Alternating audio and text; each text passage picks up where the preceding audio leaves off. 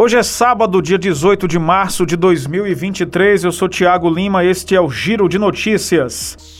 Um grupo de vereadores de Juazeiro do Norte, durante a sessão desta semana, tentou anular a eleição para a presidência da Câmara Municipal que ocorreu na última terça-feira, marcada após a morte da vereadora Iane Brena, do PL. Os parlamentares entraram com um recurso ao plenário para contestar decisões tomadas pela presidência.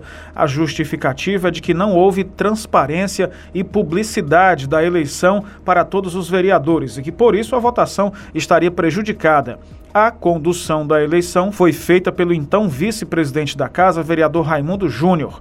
Por 12 votos e com chapa única, os vereadores elegeram Capitão Vieira, do PTB, como sucessor de Anne Brena. Mesmo com a chapa única, a votação ainda dividiu a Câmara. Isso aconteceu porque, ao longo da semana, um grupo da base do prefeito Gleidson Bezerra articulou lançar outra chapa.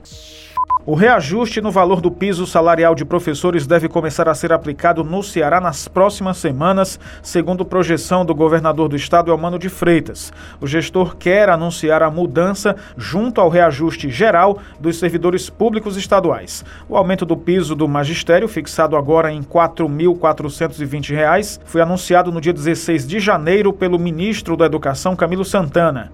Cerca de 10 dias depois, Elmano foi a público garantir que cumpriria a determinação. O Giro de Notícias tem produção, edição, locução e sonoplastia de Tiago Lima.